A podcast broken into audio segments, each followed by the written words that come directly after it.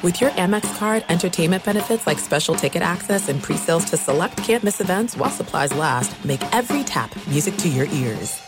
At Bet365, we don't do ordinary. We believe that every sport should be epic. Every home run, every hit, every inning, every play. From the moments that are legendary to the ones that fly under the radar. See for yourself when you sign up today and get $150 in bonus bets when you bet just $5. Whatever the sport, whatever the moment, it's never ordinary at Bet365. 21 plus only must be present in Ohio. If you or someone you know has a gambling problem and wants help, call 1-800-GAMBLER. Terms and conditions apply.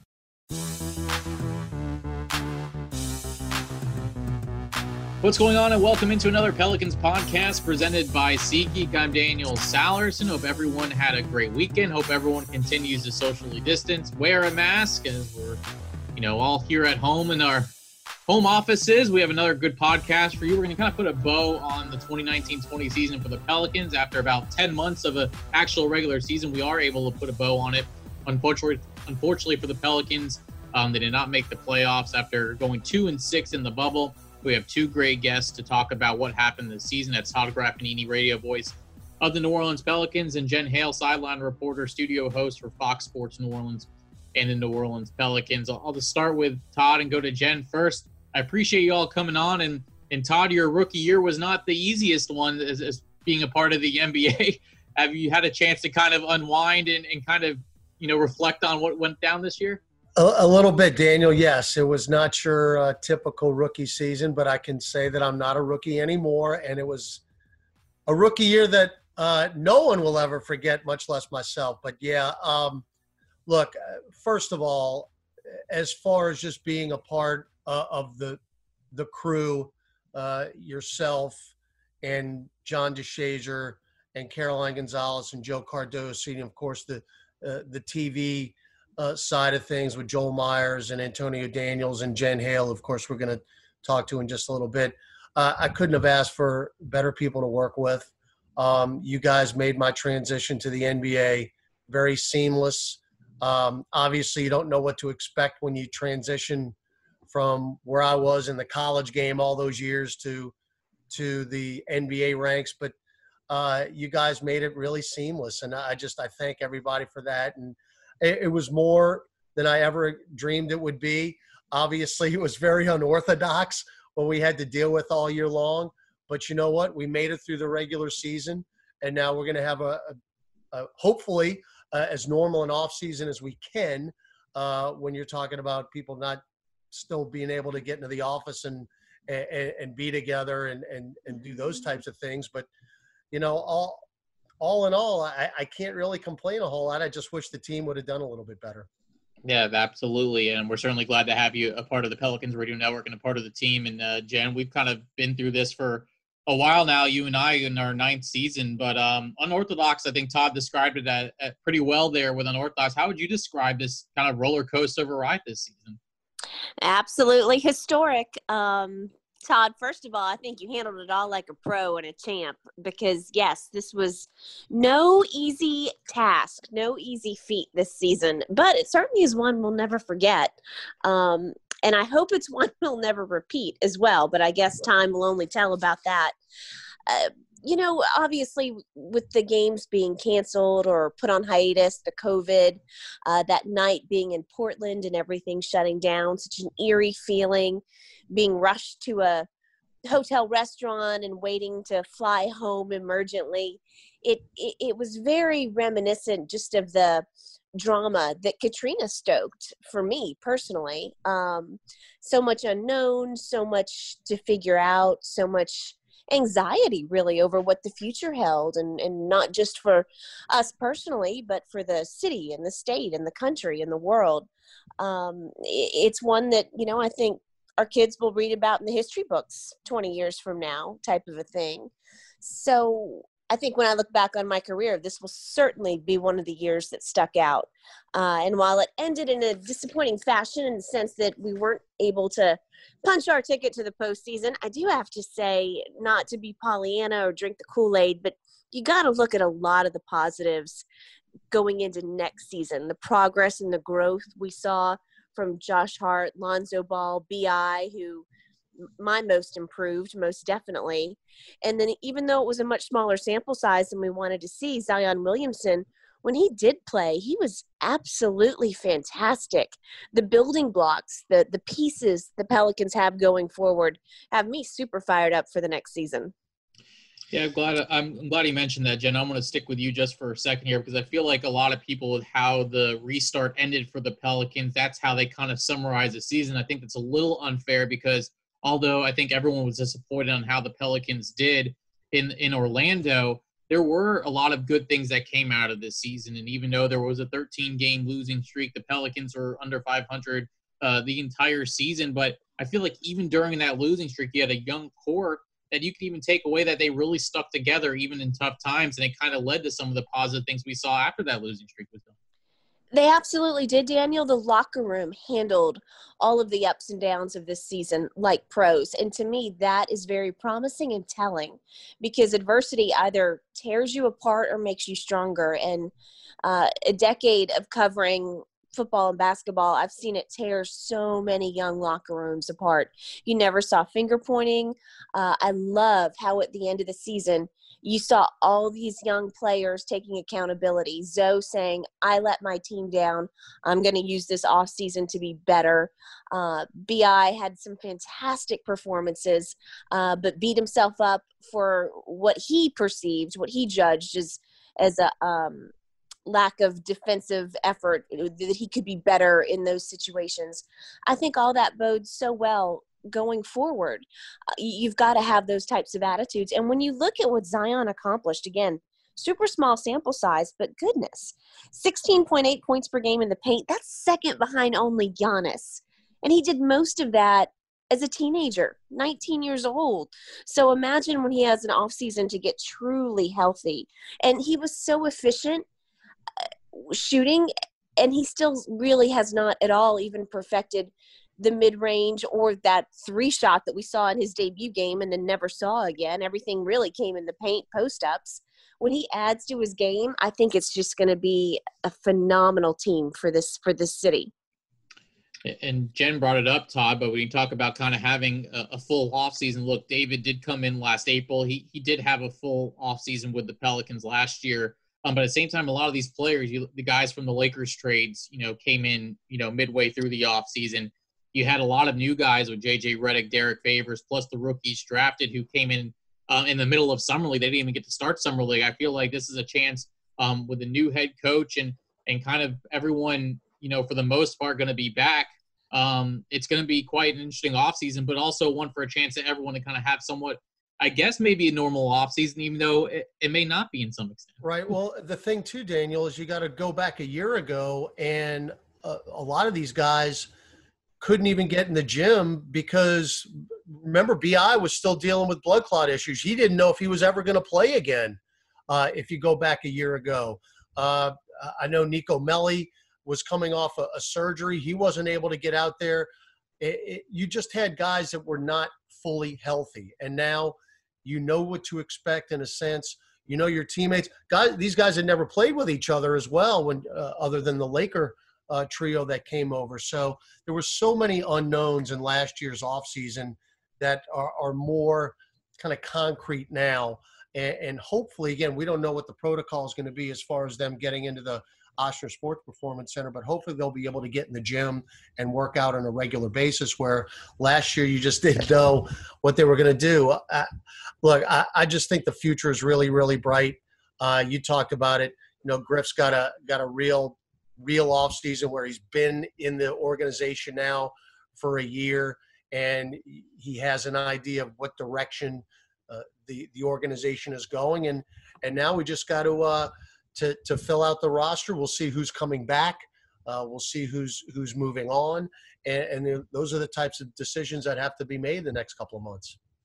Todd, let's stick with the Lakers trio, um, and we're going to be done saying Lakers trio because they are now part of the Pelicans Correct. trio. But after this, but the fact that what you got in return, plus all the draft picks and what we saw from Brandon Ingram this year, with as Jen said, in my opinion, the most improved player Josh Hart, the junkyard dog, the utility guy, and then Lonzo Ball, even though he didn't play that great in the bubble, had really started to get comfortable in a rhythm with this team before the hiatus hit. It just seemed like you couldn't have asked for a better start from those three guys and what you got for Anthony Davis. I agree. And look, when you make a trade, you want it to be a win-win. Okay, you want both sides to come out of it going, all right, we we made a really good deal, and I don't think there's any debate uh, on how the Pelicans made out with the three guys that that we got in return. You know, we talked about this on the air uh, in our last game uh, against Orlando, myself and John DeShazier. Can you imagine what the record of the team would have been? And we were six and twenty-two. Okay, we lost 13 games in a row. Can you imagine what the team's record would have been if Brandon Ingram wasn't doing what he was doing on a nightly basis and Josh Hart wasn't playing the way that he was playing uh, during the months of November and December? I mean, would would we have even won three games uh, because those guys were pretty much carrying the team at that time. And then, of course, what Lonzo did as he got more confident in his shot, you know, just getting in the gym every day with Fred Vinson and Brandon Ingram. Uh, and of course, bi shooting percentages skyrocketed from years past. You know, to, to watch those guys develop um, into what they became. And, and you mentioned it, it, You know, what happened in the bubble, you just kind of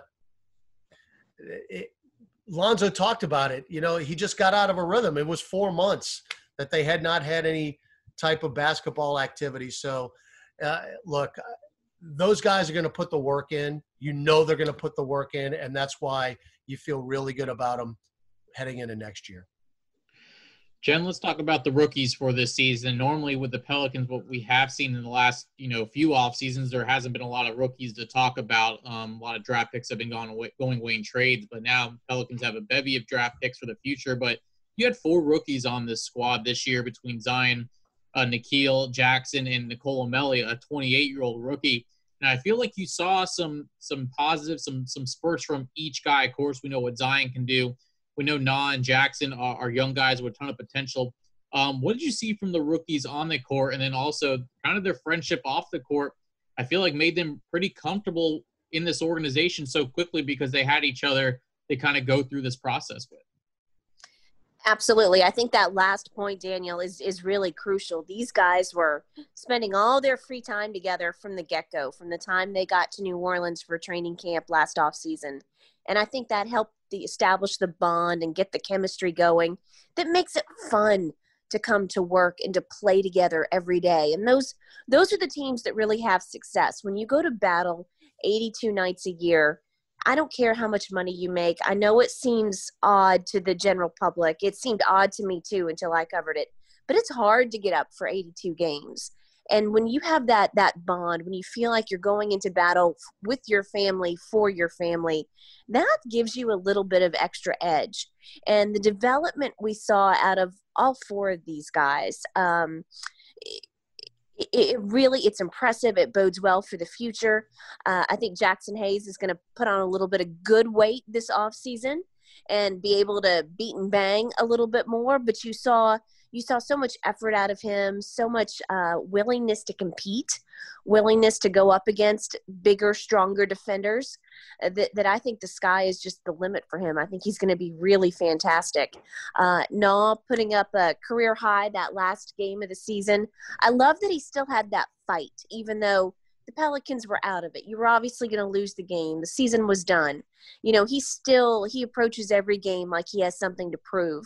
Uh, I think as his decision making improves, which obviously for rookies that's part of it. You have to play to get better at the decision making. Uh, I think in the bubble we saw that coming, and after his G League time, we saw that start to improve. So I, am really excited for him next season. And as far as Melli goes, he still makes me laugh. Yeah, to be his age, I, I think he is such an integral part of the team. Um, he's willing to do so many of the little things that don't necessarily show up on the stat sheet.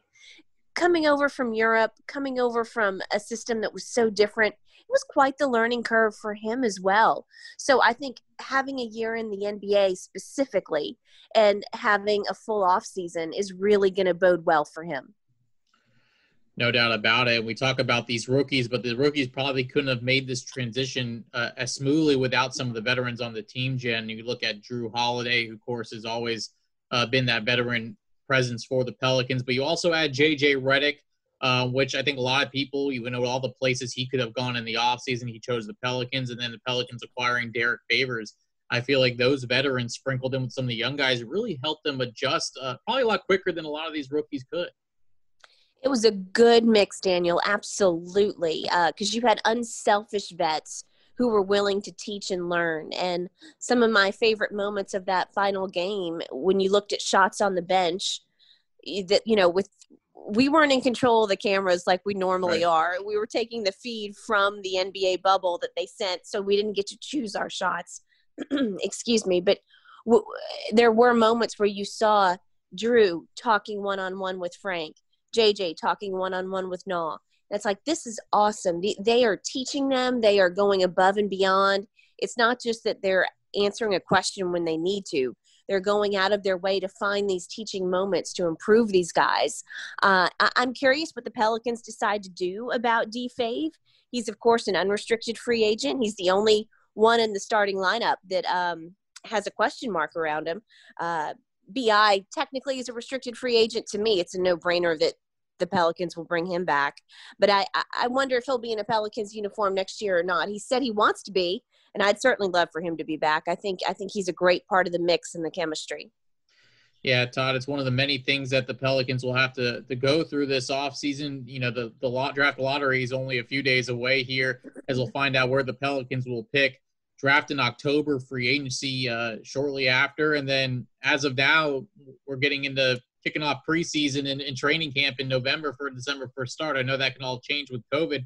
But as far as off season and what kind of the Pelicans are missing right now, if you can pinpoint whether it's not exactly a person, whether it's a, type of style of play that the Pelicans need, whether it's just some more veteran presence, if you if you have to go down the list and figure out what the transition needs to be from the Pelicans last year to, to this next season and what kind of holes they need to fill, what would some of those be?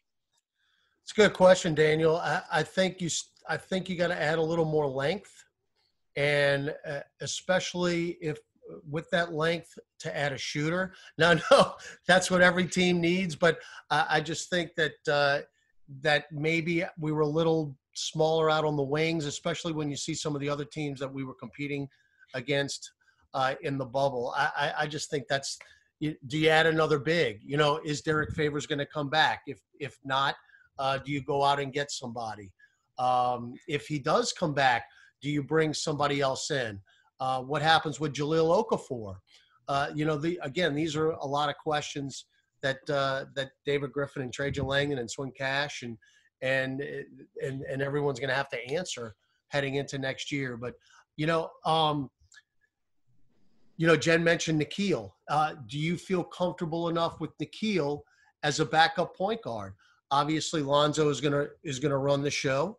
Uh, is Nickeil that guy you want to have coming off the bench to give you 20 minutes, uh, you know, at least 15, 20 minutes a game when Lonzo has to take a break? Are you comfortable enough with Nickeil running the offense?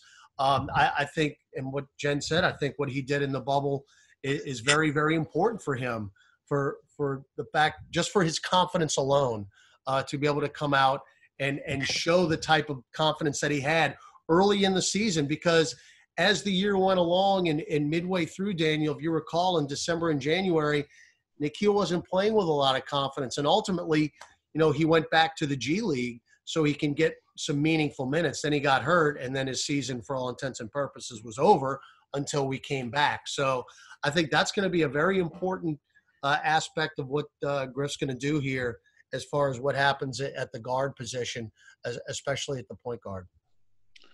All right, before I let you guys go, this has been a great conversation, kind of wrap up the Pelican season, but I kind of want to look ahead as far as what you may think we'll be looking at as far as the season come next year. And I know it's so hard for both of you to predict, so I'm not going to, you know, hold this to you right now, but it's at the same time, you know, with with everything going on, you have the NFL starting in about a month with no fans. Uh, I know the bubble is working so well for the NBA, and I'm so glad. But if we're if we're talking realistically, I don't see them doing a full bubble for an entire 82 game season. So, um, what are we looking at for next season? What's going to be the new norm, or is this kind of a, we'll have to wait and see? I'll start with you, Todd. You would start with me. Uh, yeah. look, Daniel. I, like I said, the I, I'm really glad that we are able to finish our regular season out and that the bubble is working so well. Um, you know, full disclosure, I'm glad we got to call the games, but obviously, you want to be in the arena with the guys and and to travel and to to to share the experience with everybody and especially to have fans in the building.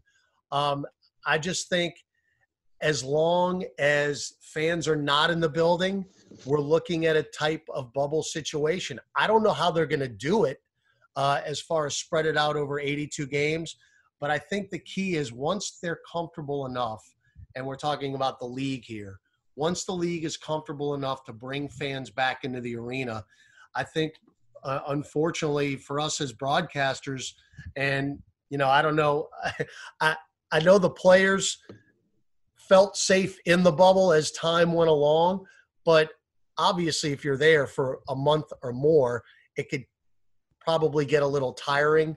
Uh, I, I, think they would probably want to be back to normal as well as far, as far as traveling goes. But I think unless fans are back in or there's some type of vaccine, I think we're going to continue to see us call games remotely. And, and obviously, I hope that's uh, that's not for very long because there's nothing like being in an NBA arena with fans. What about you, Jen? What do you think? I'm afraid Todd is probably spot on. Um, just looking at what's happening with college football, the changes we see coming down the pipeline for the NFL. If the NBA does indeed start in December, which seems to be the going goal, although there is talk about maybe pushing it back January, February, um, I just don't think the country is going to be at a place where you can have fans in the buildings. I, I think we're probably looking at several small bubbles in different parts of the country. Um, the NBA bubble in Orlando worked great. It is working great for the teams still there, but that was for eight play in games and then playoffs. To do a full season, I, I, just don't think you would have players able to do that with their families. So I, I, think you're looking at smaller bubbles and, and maybe a rearranging a bit of the schedule where you spend a certain amount of time in this one bubble, you get to go home for a little bit, and then you go to the next bubble um, it, it is certainly a challenge uh, to figure out how to do this. With 82 games that long of a season uh, the traveling parties as large as they are it's it is going to be um, something that i'm sure the nba folks in in secaucus and new york are, are, are definitely mulling over. Um, and i'm glad that they're the ones to do it because you know they were the first ones to recognize what we were dealing with in terms of the pandemic and call a hiatus to the season and they came back with a successful bubble adam silver and his crew seem to have been on top of this as much as one could be uh, in these unprecedented times from the get-go so although i'm i'm a little bit sad because I think Todd's right and we won't have fans and I hate that.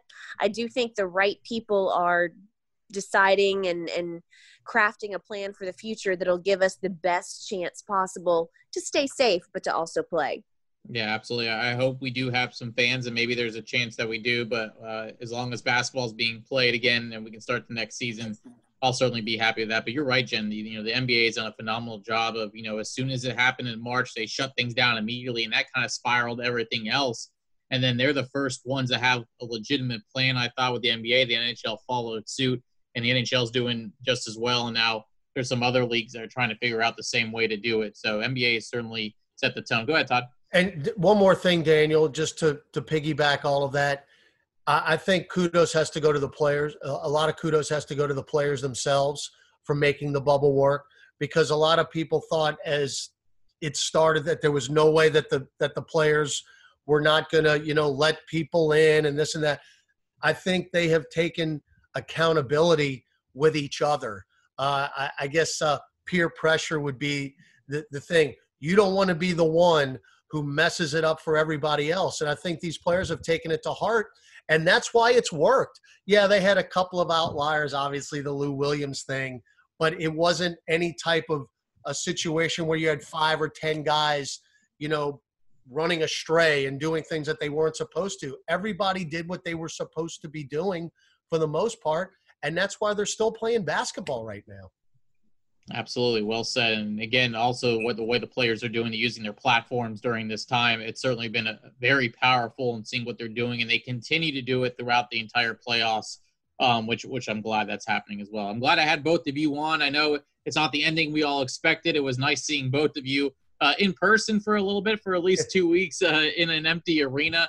And I hope we can see you all soon. I appreciate you guys coming on. Jen Hale, sideline reporter, studio host for the for Fox Sports New Orleans, and Todd Graffagnini, radio voice of the New Orleans Pelicans. I appreciate it. Thank you guys.